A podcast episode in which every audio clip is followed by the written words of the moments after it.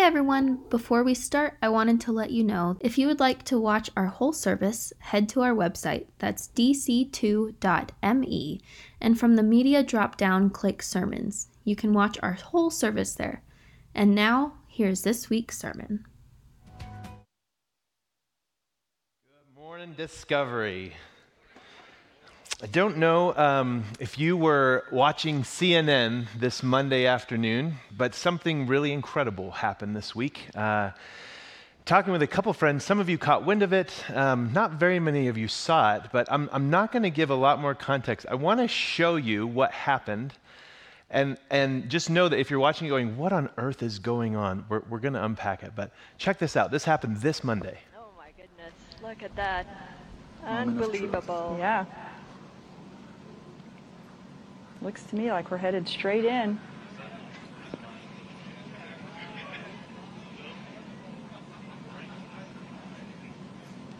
Oh my gosh.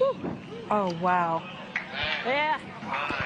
Oh my goodness. Eight, Yeah. seven, Oh, six, wow. five, four, three, two, one. Oh my gosh. Oh wow. Awaiting visual confirmation. All right. Okay. So if you're watching this and you're like, it's like 10 people in a room that looks important freaking out about a giant hairball getting closer to them. Here's, here's what happened on Monday. Back, back in 1961, JFK made a promise that we were going to put a man on the moon. But all around that time, there was conversations about what are we doing in space and with space? How are we supposed to approach that? And it's either the highest form of arrogance or this lovely process as humans that we go, let's go. Like, let's, let's try and figure some things out. In 1980, that was the year. I couldn't, I thought this was way before this. It wasn't until 1980 that they kind of ratified the, the theory that it was an asteroid that had killed the dinosaurs. That's kind of what did that whole deal. That was only in 1980. And, and so, for sure, before that, but absolutely after that, there was a lot of conversations about what do we do if there's an asteroid that's headed right for our faces? Do we just sit here and take it? Or is there anything more that we can do? So, what you just saw, um, NASA scanned the universe and said, okay, there's two asteroids. They're so far away that even if we botch this thing and we like change its trajectory, there's no way this thing's coming at Earth. Let's go see if we can blow up an asteroid. And so, since last November, for 12 months essentially, they have they've sent this um, this rocket into space right at this asteroid. Now you can imagine like the sci- like the brain power that goes into this is like taking a BB gun and shooting a shot glass off a moving train, right? It's an asteroid in space, it's millions miles away. We're to launch a rocket a year ahead of time and we're to hit it. And these guys came within like 50 feet of like the exact center of what they want. It's just remarkable. The other cool thing is that as it got closer in, like you're seeing a moving asteroid in space. It's just so cool. So if you're watching this going, why are these people freaking out? It's because they've been waiting for this moment for so long. Now, I had finished doing some early sermon prep on Monday and was like literally walking out from church to my car and pull up my newsfeed and I see, oh, this is happening right now, so I watch it and I see what you just saw, where it like gets closer in, and on the right hand side it says impact. And I'm like, oh, that's all. That's all that's going to happen. Like, what, what? So, this is what um, I, I, have a friend who has done some contract work with NASA. And I called him uh, later in the week and just said, hey, is there any footage of like kaboom? Like, did, did anything, was there, was there any camera that they had nearby? And this is what he sent me, just, just so you have it too.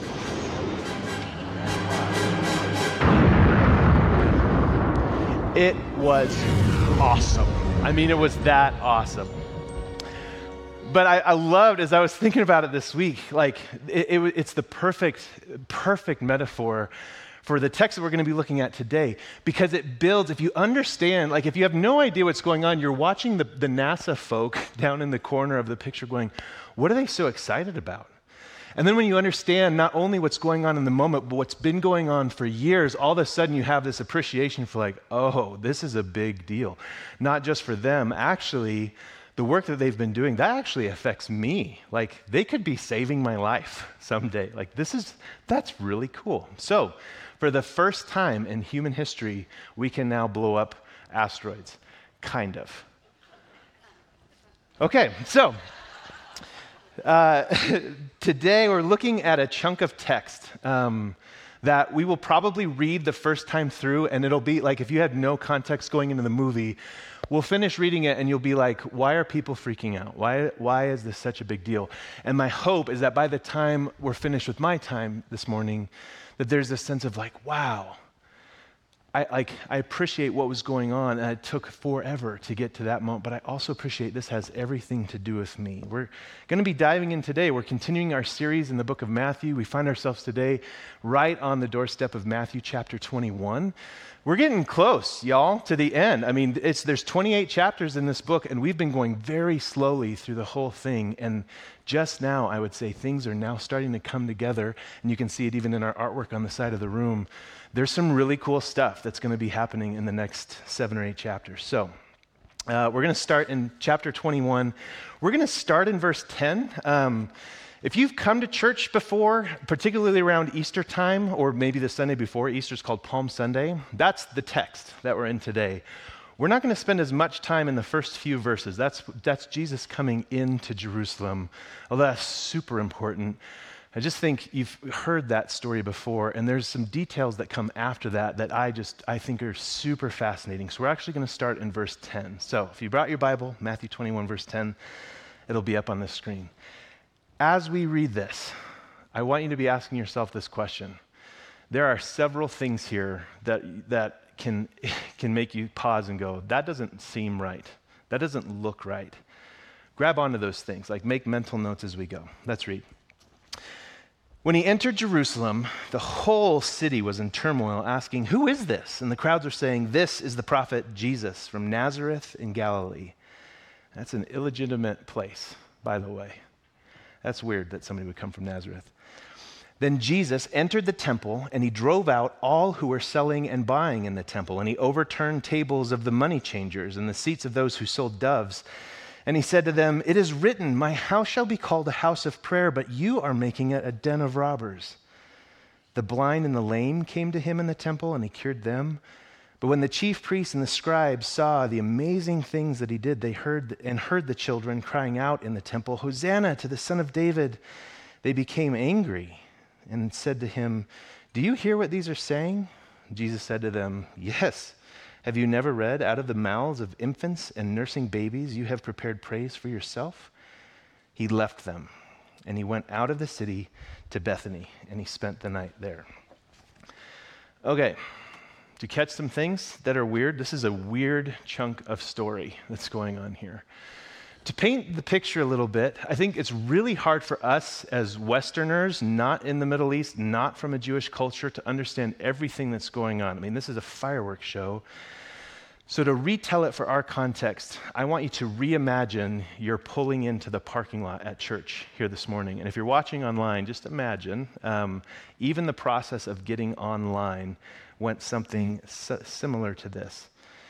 As you're pulling into the parking lot, there's people who um, are sitting in booths and they're taking money. And the more money you give them, there's not necessarily a set cost, but the more money you give, the closer you get to park to the church doors. If you don't have any money, you don't get to park in the parking lot. In order to come into the building, you have to have a ticket to get to the seat that you want. Ticket prices can be jacked up, so there's no way to know exactly how much they're going to be but it's going to cost you just even now to come in. Like the parking lot was okay, but now if you want to be in here, that's actually different. You have to pay again. Also, one thing that's so hard for us is you can't just go to a different church down the street. In this context, this is the temple in Jerusalem. This is it. You have to go there. There is no other option. And, you, and, and so the whole system is set up in such a way that if your heart is, I just want to go worship God, that's all that I'm after. The only way for you to be able to do that is to pay fee after fee after ticket after fee. And then you can get to a place, a location where you can now worship God. That's weird. Like that that should like cause you to be like that's a strange system. It's really beautiful when it's not messed up this is messed up. And we're going to get a little bit more into why. Um, I think to paint in color a little bit more, again, because this is just so foreign and it's really hard to wrap your head around it unless you could see it. Um, I want to go there someday. I want to I want to see this in the flesh, but the best I can do for us today is just some pictures on screen. So, just some reminders. This first picture, since Matthew chapter 17, Jesus was up in Caesarea Philippi. He was in a place, uh, literally the place of pandemonium.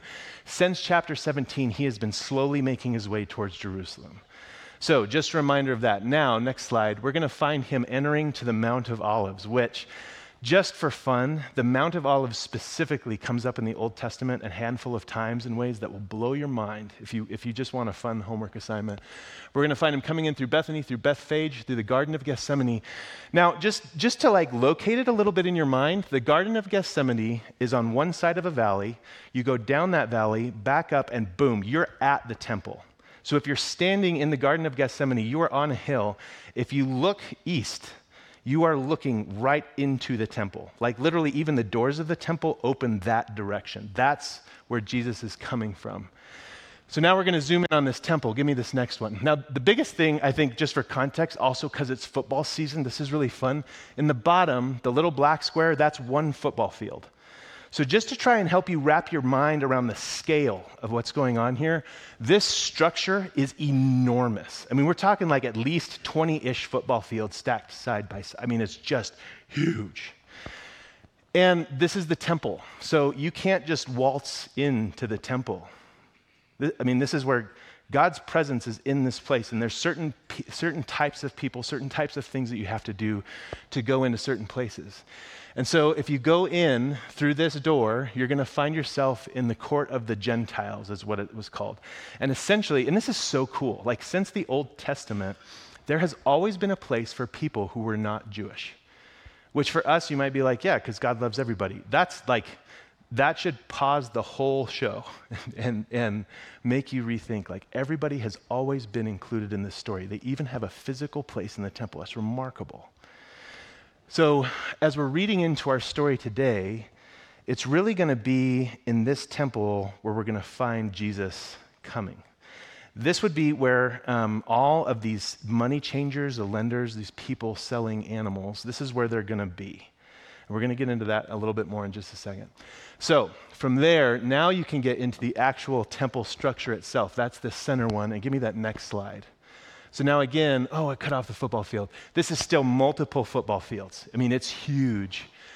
And so now you, you have the Gentile courtyard on the outside. You can come in through the gate called Beautiful, which that'll show up in Scripture a couple times. And now you're in the women's courtyard. That's really cool. Women have always had a place in this story. And then from there, you can enter in through the gate of Nicanor, and that puts you in the courtyard of the priests. So, one thing for us that I think is so important is that, like, we can read, like, and Jesus went into the temple, and we're like, okay, cool, so he showed up for church. When you, when you can understand and wrap your head around, okay, no, that's where he's at. And there's certain places where certain people can go at certain times to do certain things. I just, I want you to appreciate the scale and the allowance of who's included, right? You can't just go anywhere you want. Only certain people can be in certain places, period. So, that's what's going on. Um, now, uh, we're going to get into some more of the details in a second, but one thing um, I, it's just so fun. Matthew is a Jewish writer. He's writing to Jewish people, and he's using Jewish text all the time. And for now, the whole rest of the book of Matthew, like he's, it's like watching a fireworks show. Like it's been real good so far. And now all of a sudden, here comes the grand finale, and it's just pop, pop, pop, pop, pop, pop. pop. Like it's just, it's going to go haywire. He's going to camp out in, in Isaiah chapter 56. There are things that he, he is going to say, look, as you're watching Jesus come into the temple, this is what I have in mind. And this is not just something I made up. This is something that Jesus, like, he is so involved in this process. So, you remember NASA? Like, you remember watching that and being like, why, why are they freaking out so much? And then appreciating, oh, it's because they've been waiting on this for so long. I'm going to read a chunk of text to you out of Isaiah 56, and I'm going to tell you how long before Jesus it was written. Check this out Isaiah 56, we're going to start in verse 6. And the foreigners who join themselves to the Lord to minister him, to love the name of the Lord and to be his servants. all who keep the Sabbath and do not profane it and hold fast to my covenant, these I will bring to my holy mountain. The holy mountain is Jerusalem. Like there's, there's so much here that you're going, okay, this is, this is aligning. And make them joyful in my house of prayer. Jesus actually said that. This will be called the house of prayer. Their burnt offerings and their sacrifices will be accepted on my altar. Okay, if you're reading this and if you're Jewish, you're going, okay, foreigners are going into where the altar is and their offerings are acceptable. Seemingly, they're breaking the rules of what's going on. But we'll keep reading. For my house shall be called a house of prayer. That's what Jesus says. Now, this is, this is what's really cool. Jesus had said before, My house will be called a house of prayer. In Isaiah, he's stealing that exact phrase, Jesus. If you look at that whole phrase in the book of Isaiah, my house will be called a house of prayer for all people. And to us, that's like, what's the big deal? If you're Jewish, you're Jewish. The temple is not for all people. And in this moment in Isaiah, it's being widened. And then it finishes in verse 8 Thus says the Lord God, who gathers the outcasts of Israel, I will gather others to them besides those already gathered. This is written 700 years before Jesus. So, if you're an original reader or if you're watching this scene take place, your mind is exploding, going, We've been waiting for this moment for 700 years. And for the first time, there are people who don't belong who are being welcomed into places so that they can worship God. Remarkable. It's, it's so cool. And this, this isn't just like, oh, we're just like pointing at different pieces of scripture like this randomly connects. Jesus is citing Isaiah 56. It's all intentional. It's thick with language of incorporating the foreigners, especially the illegitimate. And it goes on. Uh, there's one other place I wanted to look, and I just I think these are so important for us to understand. Jeremiah 7. I'll tell you how long before Jesus this one was written too once we get to the end. And it says this The word of the Lord came to Jeremiah from the Lord Stand in the gate of the Lord's house. Stand at the temple in the gates and proclaim there his word and say, Hear the word of the Lord, all you people of Judah, you that enter these gates to worship the Lord. Thus says the Lord of hosts, the God of Israel Amend your ways and your doings, and let me dwell with you in this place. Which you can pause just in the book of Isaiah and go, Amend what? What do we need to change? And then he's going to tell us. Do not trust the deceptive words. This is the temple of the Lord. This is the temple of the Lord. This is the temple of the Lord. For if you truly amend your ways and your doings, if you truly, and then here we go, act justly with one another if you do not oppress the alien, the orphan, and the widow, or shed innocent blood in this place, if you do not go after other gods to your own hurt, then I will dwell with you in this place, in the land that I gave of old to your ancestors forever and ever. Here you are, trusting in deceptive words to no avail. Will you steal and murder and commit adultery, swear falsely, make offerings to Baal, and go after other gods that you have not known, and then come to stand before me in this house, which is called by my name, and which we say we are safe, only to go on doing all of these abominations? Has this house, which is called by my name, become a den of robbers in your sight? You know, I too am watching, says the Lord. And Jesus, when, he, when he's flipping these money tables, he's going, This is a house of prayer, but you have made it a den of robbers. Jesus is pointing at these two scriptures. And in context, what we see here in Jeremiah, written 300 years before Jesus shows up on scene, we've been waiting for this moment for so long. Look, you've, you've been oppressing the aliens and the orphans and the widows. You have been taxing the people who need this place the most. Like you're making it so hard for them. That is wrong. And it has been wrong for 300 years. You are making this place a den of robbers. That's what's in Jesus' mind as he's reading through all of this. So, there's so many things as we read through now in Matthew 21, we're going, that's weird. That doesn't belong. That doesn't sound right. I would, I would offer to you the thing that should blow our minds the absolute most is right there in verse 14. Matthew 21, verse 14, I think is the strangest verse in the entire chunk of Matthew 21. And it's the verse, and it's just like one sentence. It's almost like Matthew just kind of tossed it in there for giggles. The blind and the lame came to him in the temple, and he cured them. Okay, here's why that's weird. you're not allowed to go into the temple if you're blind and lame, which to us may sound like super messed up.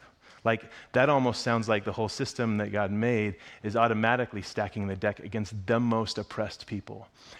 But there's some things that we need to understand if you can't see the things that you're supposed to do, I mean, to be in the temple, there were, there were things that you did, like, and very practical, tactile. You had to do them a very certain way. Wash your hair a certain amount of times, places where you would put blood or put water, like, it was all very technical. If you couldn't see how to do that, you were at risk. And there's some guys, Nadab and Abihu, in the book of Numbers, they just kind of are screwing around. They can, they can see, they're not lame, but they, they don't pay attention and they're just, they die like God, God kills them. To be in the presence of God and to not be able to take things seriously or to not do things the right way is a big deal. And so the way that this was internalized is well then you just you just can't come into the temple. Like it's just not going to go well for you. If you can't hear then you can't hear the things that you're supposed to do. So now you can't come in the temple. And it's all done. I want, I want you to see in the story and in the history of how this has all come to pass this was not done in a way that was intentionally trying to exclude people. At its onset, this was done in a way to try and protect people. But then it got messed up. Because right around the time of Jesus, uh, a little bit after, was a group of people called the Qumran community. And this is a group of folks who loved the Bible, but their whole thing was we just don't think that God's presence is in the temple anymore. We think it's now in communities of people. We actually think He's in our community. Because of that, if you're blind, or if you're deaf, or if you're lame, you cannot be a part of our community because God's presence is here and you're not allowed. What? That's, that's weird. Like, hopefully, that hits your ears as weird too. Hopefully, that starts to set up a little bit of the idea of why Matthew 21 14 is so strange. Because Jesus is going in the temple, he's turning over tables, and who's hot in tow with him? The blind and the lame. One sentence that blows open so many questions of what's going on here. And then if we can dial it back to Isaiah 56 and we go, well, what, what is Isaiah 6 really passionate about? Well, it's passionate about the temple being a place for all people to be able to come and worship. That's really interesting. But Jesus also pairs it with Jeremiah 7. Why is that such a big deal? Well, because in Jeremiah 7, he's saying, don't oppress the oppressed, don't make it harder for them to be in the temple. And now we have Jesus going, let me show you how it's done. Just some other things that I think are, are really cool with this. Well, here's, here's the basic idea. Since Matthew chapter 17, Jesus has been walking down to Jerusalem. As he walks down to Jerusalem, he goes straight into the temple. Who's with him? Like, if you just think about the story and just think practically about stuff, and if you think about what's going on in Jeremiah 7 and Isaiah 56, and just logistically, he's for it's about a six day walk. There's people from Caesarea Philippi that are in tow with him. There's people from every village that's been on their path coming down that they're in tow. There is a crowd of people. And when they get to Jerusalem, there's a whole other crowd of people, and now those people are in tow. Jesus has not been healing blind and lame and deaf people in Jerusalem. So now, this whole group of people, all these illegitimate, outcast people, are the people that Jesus has, and he is leading the parade, going, we're going right into the temple of God. Whoa, this, like this is, this is, he's like picking a fight. Maybe. There's some other practical things that we need to be aware of because I think if we're looking at that, there, there could be a sense of like, oh yeah, because the Old Testament doesn't matter anymore. Like Jesus is doing something new. Which I would say to you, if that's how you look at a story like this, that is, that is a poor way of looking at this story. To go into the temple, here's what's going on. The, all these folks who are selling, it specifically says doves. Do you know who bought doves to go sacrifice those in the temple? The poorest people bought doves. That was the cheapest sacrifice that you could buy. And they're like upcharging for doves. Jesus throws over those tables because the most poor and the most oppressed, they deserve a spot. But they still have to have an offering. They still have to bring something in. and for the blind who can't see and don't know the technicalities of what to do, and for the deaf who can't hear all the things what to do, for the lame who physically can't go. They need a high priest, somebody who can go in and say, I will do this all for you. Stay here, and I'll take care of it. And in this moment, as Jesus is leading this parade into the temple, it's this fireworks display of Jesus going, Look, y'all, you're messed up. You're going to need an offering, albeit. And actually, all y'all, once we get in there, you're not going to be able to like do anything because you don't know the right moves. You've never even been in there before. But if you want to worship the Lord, you're going to need a priest, somebody who can do all the things for you, albeit.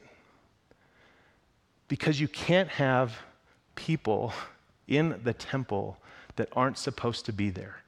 The only solution, well, two solutions. You can either kick them out. The solution is how can we make it so that they can be there?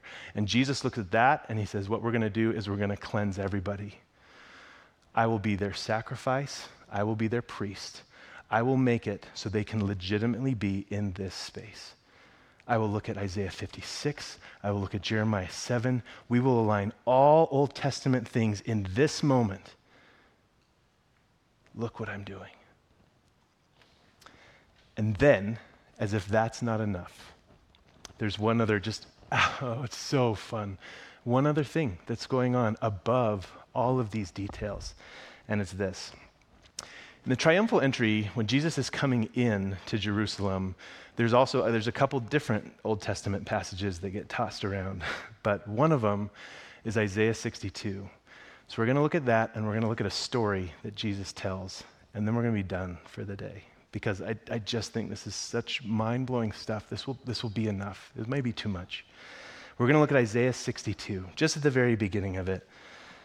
And this is quoted as Jesus is walking into Jerusalem. And it says this For Zion's sake, for Israel, I will not keep silent. And for Jerusalem's sake, I will not rest until her vindication shines out like the dawn and her salvation like a burning torch. The nations shall, shall see your vindication and all the kings your glory, and you shall be called by a new name that the mouth of the Lord will give. You shall be a crown of beauty in the hand of the Lord and a royal diadem in the hand of your God. Okay, now pay attention to the language. What's the scene that's being set here? You shall no more be termed forsaken, and your land shall no more be termed desolate, but you shall be called, My delight is in her, and your land married for the Lord delights in you, and your land shall be married. For as a young man marries a young woman, so shall your builder marry you. And as the bridegroom rejoices over the bride, so your God will rejoice over you. When the people are singing as Jesus is walking into Jerusalem, they sing this song Behold, your king has come. It's words that are taken exactly from Isaiah 62. Isaiah 62 if you caught it, is a story about a wedding. It's a story about a groom coming to meet his bride. That it's, it seems almost like a person and a, a land are being married, which is weird. but I think if you, if you would know the context, it is talking about a person and it is talking about a people and a land. That's the wedding that's happening. And I think as Jesus on our map is coming in through Bethphage, through Bethany, on the Mount of Olives, I think he gets to that valley and he looks over all of Jerusalem and he looks at the temple and he goes, I am the groom that has arrived for my bride. Since Isaiah 62, for 700 years, we have been waiting for this moment. And I'm here. And he walks down the valley and he walks into the temple. And there's people that are oppressing the most vulnerable. And there's people who are making it hard for God's people to come and be with Him. It's, it's exactly as if there is a marriage that's happening and there are people that are getting in the way of the groom being with his bride. And the groom is like, I am having none of this. Bar room brawl. Like, let's go, sleeves up. Like, you're not going to keep me away from my bride. I, have worked too hard to get here. I've waited 700 years for this moment. Get out of my way. And sometimes this, this text gets ripped around of like, Jesus is mad. I, I, I, don't know all the things that are going on. One thing I can tell you, thank you, Isaiah 62, is that Jesus is looking at his bride and he's looking at these people. He's looking at the marginalized and the oppressed and everybody who's in tow. He's going, This is where I belong. These are people that I love. If you're going to get in my way, move. He's motivated by love. not by anger in this moment. And he just goes right in for the jugular. And I, I just, I know that this is on his mind because in just a few verses, he's going to tell this story. And we're just going to bump up to Matthew chapter 22, verse 1. And this is, it's just a story. It's another one of these parables that Jesus loved to tell. But now, with all of this background and with everything that was supposed to be going on in that moment, hear this story from a totally different angle. Matthew 22, verse 1. Once more, Jesus spoke to them in parable, saying, The kingdom of heaven may be compared to a king who gave a wedding banquet for his son. He sent his slaves to call those who had been invited to the wedding banquet, but they would not come. And then he sent other slaves, saying, Tell those who have been invited, Look, I've prepared my dinner. My oxen and my fat calves have been slaughtered, and everything is ready. Come to the wedding banquet. But they made light of it, and they went away, one to his farm, another to his business, while the rest seized his slaves, maltreated them, killed them. The king was enraged. He sent his troops, destroyed those murderers, and he burned their city. That is stark. This is a, like a violent story that Jesus is telling. Then he said to his slaves, The wedding is ready, but those invited were not worthy. Go therefore into the main streets and invite everyone you find to the wedding banquet. Those slaves went out to the streets and they gathered all whom they found, both good and bad. Okay, let's just pause there for a second.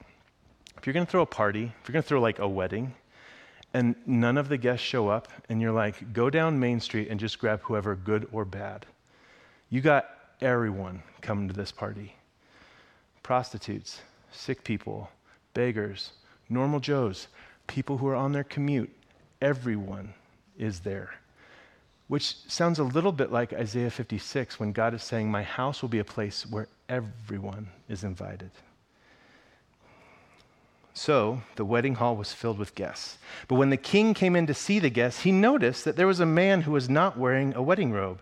And he said to him, Friend, how did you get in here without a wedding robe? And he was speechless. And then the king said to his attendants, Bind him hand and foot, throw him into the outer darkness where there will be weeping and gnashing of teeth, for many are called, but few are chosen. The end. Whoa, weird story, Jesus. What are you doing? And, and I think, again, all this context, all this deep work that we've been doing so far this morning helps us go, okay, I can appreciate the story that Jesus is telling. He's a groom. He stood on the hill at the Garden of Gethsemane. He's looked at his bride. As he's gone, people have gotten in the way. But now that the wedding is happening, he's saying, call everyone, invite everyone. Where are the wedding guests? In this moment, the folks who should have been the wedding guests, if you want to read all through the parts of chapter 21 that we didn't read this morning, it's all about the Pharisees and the Pharisees saying, Who the heck do you think you are? What, you, you don't belong here. like, get, get out of town. We're going to look for ways to get you kicked out. We're actually going to start looking for ways to kill you. Jesus is going, Look, the folks who were supposed to be invited, you were on the initial invite list. You didn't even show up. like, the groom came to his bride, and you're like ticked off at the groom. That's messed up. So he kicks them out. And now I think this is where this becomes such a fun story because now we're in the story. None of you, I don't think, are Pharisees. But a lot of you are messed up Gentile folks like me. this is where we come in. Jesus said, so, so this king, he sends out and he invites everybody in the streets. Doesn't matter who you are, you get invited to this party. And there's some debate about what the context of this would look like, but the whole thing with the guy with the robe, he, he is not wearing the right robe a lot of parties, especially if they were given by really wealthy families, they would hand you a wedding robe. They'd have clothes, matching outfits for weddings. That sounds fun. If you're planning a wedding, matching outfits for everyone. Sailors, we're all going to dress like sailors. But as they're coming in, that, that's one way of looking at it. I don't know if that's the particular story that Jesus is telling. One thing that I know we can all agree on is if you get invited to a wedding, you're going to like you're going to show up for a wet, like you're going to dress nicely. It's a big occasion. And as Jesus is weaving this story, he's going, the, the king, he looks around and he spots a guy who's like just shabbily dressed. And it's almost like Jesus is going, okay, I told one story for the Pharisees. They got invited, but they didn't show up. That's, that stinks. That's not how it was supposed to go. For all the rest of you who just got invited, everybody who's been in the parade since Caesarea Philippi, if you just jumped in line, you're blind and lame, and now we're in the temple, if you've experienced these moments before, I want you to hear a warning. If you show up and just think, I can just kind of sloppily go along here, you are going to be kicked out. Those are hard words to hear. And I think it should put us in a posture of going, like, how do I not end up in that position? I do not want to be thrown into a, ha- a heap of gnashing teeth. That sounds terrible. What needs to happen? And I think you would find, and we, we find here, that Jesus is just grinning back, going, Well, it's pretty simple. Did you read Isaiah 56? Because I talked about that when we were doing this whole thing. And, and did you read Jeremiah? Because that was a big deal too. Do you hear my heart in all of this? Do you know why I flipped over the money tables? I'm a groom that's come for my bride. And my bride, when I find her, ought to be about the business of caring for the alien and the orphan and the widow. That was Jeremiah's wording. Jesus is going, My bride ought to be caring for the lame and the blind. That's what she does. That's how you dress if you're going to be a part of this wedding. And if you show up, and if that has not been a priority for you, if that has not been a part of your lifestyle and the heart that you live out of in the world around, you are shabbily dressed. And while you may have found yourself at the wedding, many are called, but few are chosen. Where is your heart? Old Testament, New Testament, Jesus and you in a moment like NASA, where at an initial read you might be like, why is everybody freaking out? And the more you understand about it, you're going, oh my, this is huge.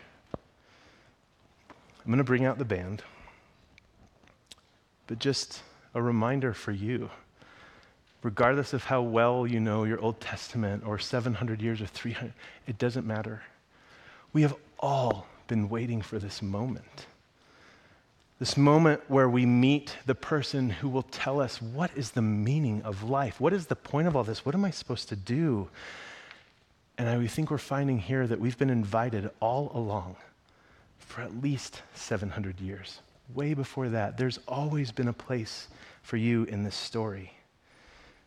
Do you honor, give tribute? You trust in his name? Do you work under his credentials? Do you celebrate the fact that you are among the blind and the lame and the foreigners who are invited into a holy place where you can worship freely and directly only because of what Jesus has done for you? And to flip it, are you somebody who invites the other blind and lame and foreign folks to do the same? Do you make it easy for them? And not making it harder is not the same as making it easy. To stand by and not get in the way is not the same as rolling up your sleeves and getting involved. If one thing that keeps you from going to church uh, or becoming a Christian has always been that when you see religious people, you go, they're just fake. And you see that over and over again take comfort. God agrees with you. He doesn't put up with that. That is a holy thing that you see and perceive. But just because there are fakers, it doesn't mean that the real thing isn't out there. And it doesn't mean that it's not out there for you. You're included in this story, and you always have been. Will you be healed? Will you partner with Him in the healing of others? Will you welcome and invite and take it all seriously? Final thing I just found myself thinking about this week was this phrase My blank doesn't make sense without caring for the outcast. How would you fill that in? My faith doesn't make sense without caring for the outcast. My spiritual life. My time doesn't make sense without caring for the outcast. My finances don't make sense without caring for the outcast. My family doesn't make sense if we're not caring for the outcast. My business doesn't make sense if there's not some way I can't find to benefit the outcast. My life doesn't make sense. My Jesus does not make sense without caring for the outcast. This is a beautiful story. You have been invited into a holy place, as messed up, as dressed as you are, with whatever maladies and internal issues, wherever you came from. It doesn't matter what you've done or what's been done to you. You have an offering and a priest who's saying, if you want to worship God, follow me. We're going to take some time for those who are able. If you want to stand and worship this God together, let's do it.